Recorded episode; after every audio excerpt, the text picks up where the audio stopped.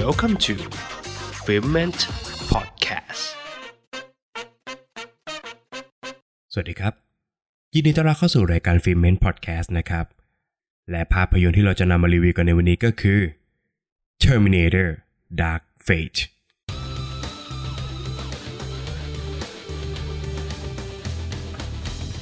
ซาร่าคอนเนอร์ต้องกลับมาปกป้องโลกอีกครั้งนะครับ เมื่อมีหุ่นสังหารรุ่นใหม่ถูกส่งมาจากโลกอนาคต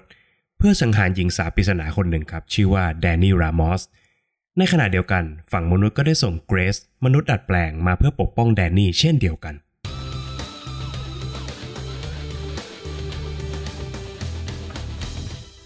หลังจากมีการประกาศสร้างภาพยนตร์เรื่อง Terminator Dark Fate นะครับ โดยเป็นภาพยนตร์ภาคต่อโดยตรงจาก Terminator 2 Judgment Day นะครับ และได้เจมส์คาเมรอนกลับมานั่งแท่นอำนวยการสร้างและร่วมเขียนบทภาพยนตร์นะครับ ทำให้ผมนะครับรู้สึกตื่นเต้นกับคนเหล็กภาคนี้เป็นอย่างมากนะครับ ถึงขนาดที่รีบจองตั๋วรอบแรกที่ภาพยนตร์เรื่องนี้เข้าฉายเลยทีเดียวนะครับ และก็ไม่ผิดหวังครับ เพราะว่าภาพยนตร์เรื่องนี้ได้ทำให้ผู้ชมทุกท่านช็อกตั้งแต่ฉากเปิดเรื่อง โดยโครงสร้างแล้วนะครับ ภาพยนตร์เรื่อง Terminator Dark Fate เนี่ยยังคงวนเวียนอยู่กับเรื่องราวคล้ายๆ เดิมนะครับ กับการเดินทางมาจากโลกอนาคตของหุ่นสังหารสองฝ่ายนะครับ ฝ่ายหนึ่งเนี่ยมาเพื่อปกป้อง ส่วนอีกฝ่ายหนึ่งมาเพื่อทำลาย แต่แม้จะเป็นเมนูเก่านะครับ แต่หากเขย่าด้วยส่วนผสมที่มีรสชาติจัดมากพอเนี่ยเมนูเดิมๆก็ยังคงอร่อยถูกปากอยู่เสมอ ด้วยการดำเนินเรื่องที่รวดเร็วนะครับและหยอดความมันไว้อยู่เป็นระยะนะครับและไปจัดเต็มกันแบบ non-stop ในช่วงคลายแม็กซ์ของท้ายเรื่อง ตัวบทภาพยนตร์นะครับมุ่งโฟกัสไปที่ความเป็นแอคชั่นเป็นหลักมากกว่าด้านอื่นๆนะครับดังนั้นนะครับการที่พุ่งโฟกัสไปที่ฉากแอคชั่นมากๆเนี่ยทำให้ต้องแลกมากับคำถามหลายๆข้อที่ไม่ได้ถูกตอบในภาพยนตร์นะครับ ซึ่งอาจจะถูกใช้เป็นวัตถุดิบสำหรับการเดินเรื่องในภาคต่อไปก็ได้นะครับ หากมีการสร้างภาคต่อขึ้นมาจริง ๆ และเมื่อผสมรวมกับตัวละครหน้าใหม่หลายคนครับทำให้การปูตัวละครเนี่ยยังทำได้ไม่ดีเท่าที่ควร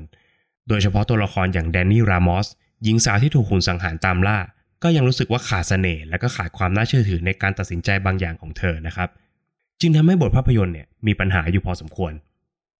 ซึ่งรอยรั่วนี้เองครับ ถูกอุดด้วยตัวละครหน้าเดิมอย่างซาร่าคอนเนอร์และหุ่นสังหาร T101 นะครับ โดยทั้งสองตัวละครเนี่ยถูกขยายมิติเพิ่มเติมขึ้นจากภาค 2 อยู่พอสมควรนะครับ โดยเฉพาะตัวละครอย่าง T101 ที่ผู้ชมคุ้นหน้าคุ้นตานะครับ ก็ถูกตีความและก็ต่อยอดประเด็นทางไซไฟได้อย่างน่าสนใจ แม้ว่าผมนะครับจะไม่ชอบการตีความ part นี้ของเรื่องนะครับ แต่ก็ปฏิเสธไม่ได้ครับว่าคำถามที่ภาพยนตร์ตั้งขึ้นมาเนี่ยน่าค้นหาคำตอบจริง ๆ เสริมทับด้วยมนุษย์ดัดแปลงอย่างเกรซและหุ่นสังหารรุ่นใหม่อย่าง Rev-9 นะครับซึ่งเคมีของทั้งสองจักรกลนี้เนี่ยสามารถเติมเต็มความมันของเรื่องราวได้อย่างยอดเยี่ยมนะครับ จุดเด่นของ Terminator Dark Fate นะครับก็คือฉากแอคชั่นที่มาด้วยความรุนแรงแบบเรด R นะครับโดยแทบทุกฉากนะครับคล้ายกับเป็นการ tribute ให้กับ Terminator 2 ภาคแรกนะครับไม่ว่าจะเป็นการเลือกสถานที่เกิดเหตุ การเลือกยานพาหนะของตัวละคร การออกแบบฉากการต่อสู้ รวมไปถึงการเลือกใช้ดนตรีประกอบนะครับแทบทุกอย่างล้วนพาให้ผู้ชมเนี่ยเดินทางย้อนเวลากลับไปหาความทรงจำเก่าๆแต่ต่อยอดด้วยเทคนิคพิเศษอันล้ำสมัย และความมันสะใจที่สามารถเรียกอะดรีนาลีนจากผู้ชมได้ไม่มากก็น้อยนะครับ โดยเฉพาะการออกแบบเจ้าหุ่นสังหาร r e v 9ที่ดีไซน์ออกมาได้เหี้ยมโหด และยากต่อการหยุดยั้งจริง ๆ โดยรวมแล้วนะครับ แม้ว่าภาพยนตร์เรื่อง Terminator Dark Fate เนี่ยจะมีจุดอ่อนที่ความไม่สมเหตุสมผลของบทภาพยนตร์นะครับ แต่ด้วยฉากแอคชั่นอันยอดเยี่ยม และการนำเอากลิ่นอายของความเป็นคนเหล็กเนี่ยหวนกลับมาหาผู้ชมอีกครั้งหนึ่งทำให้คนเหล็กภาคนี้นะครับกลายเป็นภาคต่อที่ดีที่สุด นับตั้งแต่ Terminator 2 Judgment Day สำหรับแฟนคนเหล็กอย่างผมก็ว่าได้ครับ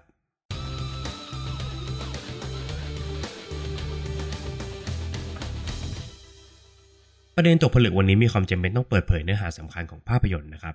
หากผู้ฟังท่านไหนยังไม่ได้รับชมภาพยนตร์ก็ขอให้ข้ามไปก่อนนะครับ Spoiler alert และประเด็นตกผลึกที่ผมจะชวนผู้ฟังทุกท่านมาคุยกันในวันนี้ก็คือ การมาถึงของ AI และการปรับตัวของมนุษย์ สิ่งหนึ่งที่ผมชื่นชอบจาก Terminator Dark Fate นะครับก็คือการวางองค์ประกอบของตัวละครที่มาจากต่างยุคต่างสมัยกัน ให้มาเรียนรู้ชีวิตซึ่งกันและกันครับ ไม่ว่าจะเป็นซาร่าคอนเนอร์หญิงสาวจากยุค 80 ที่กลายมาเป็นสาวสูงวัยในปัจจุบันแดนนี่รามอสหญิงสาววัยรุ่นและทำงานในโรงงานนะครับ เธอกำลังเผชิญกับปัญหาดิจิทัล disruption นะครับเกรซมนุษย์ดัดแปลงที่มาจากโลกอนาคตที่ล่มสลาย และไม่เข้าใจในความเป็นปัจจุบัน และหุ่นสังหาร T101 ที่มาจากโลกอนาคตที่เต็มไปด้วยเทคโนโลยี แต่กลับพยายามปรับตัวให้เข้ากับยุคปัจจุบัน เมื่อเห็นโครงสร้างนี้แล้วนะครับ เราลองมาทำการวิเคราะห์กันดูครับ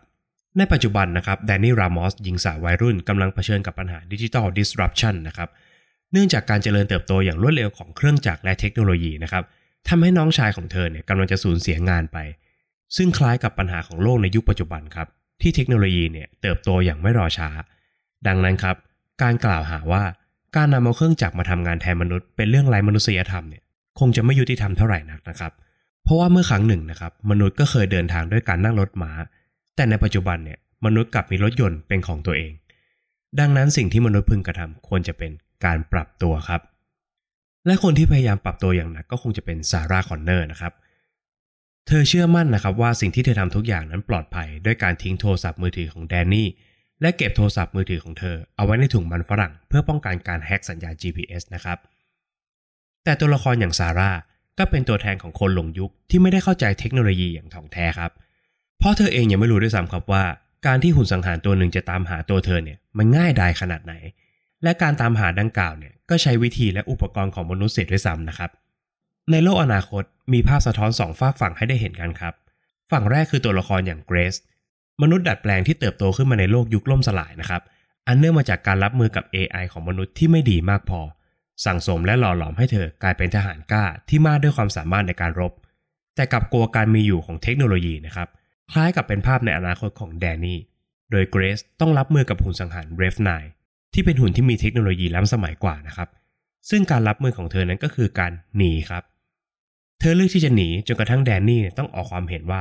เราต้องหันหน้ามาสู้กับเทคโนโลยีนี้เสียที อีกฝากหนึ่งคงหนีไม่พ้นตัวละครอย่างหุ่นสังหารรุ่นเก่า T101 นะครับที่มีความทับซ้อนทางเวลาสูงนะครับ T101 เนี่ยมาจากโลกอนาคตที่เต็มไปด้วยเทคโนโลยีที่สามารถสร้างการเรียนรู้และการเจริญเติบโตทางความคิดให้กับหุ่นยนต์ได้นะครับ ซึ่งแม้ว่าภารกิจตั้งต้นของเขาเนี่ยคือการสังหารมนุษย์ แต่เมื่อเขาได้เรียนรู้วิถีชีวิตของความเป็นมนุษย์ในโลกยุคปัจจุบันนะครับ สิ่งสุดท้ายที่ T101 ต้องการก็คือความเป็นมนุษย์นั่นเอง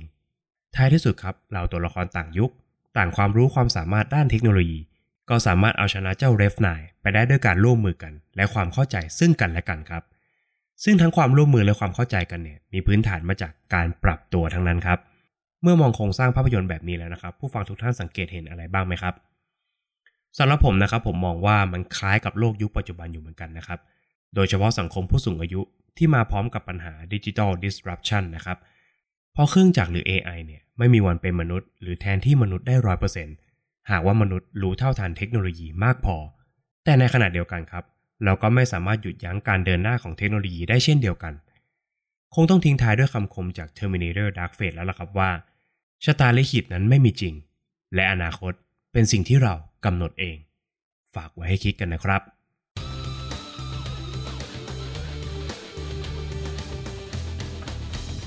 และนี่ก็คือฟีเมนใน EP นี้นะครับกับภาพยนตร์เรื่อง Terminator Dark Fate นะครับหากผู้ฟังท่านไหนไปรับชมมาแล้วเนี่ยตรงใจหรือไม่ตรงใจอย่างไรสามารถคอมเมนต์บอกกันได้นะครับ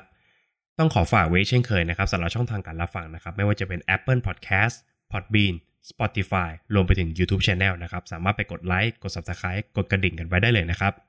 สำหรับ EP หน้าเนี่ยฟิเมนจะมารีวิวภาพยนตร์เรื่องอะไรก็ต้องขอให้ติดตามกันด้วยนะครับสำหรับวันนี้ฟิเมนขอลาไปก่อน สวัสดีครับ f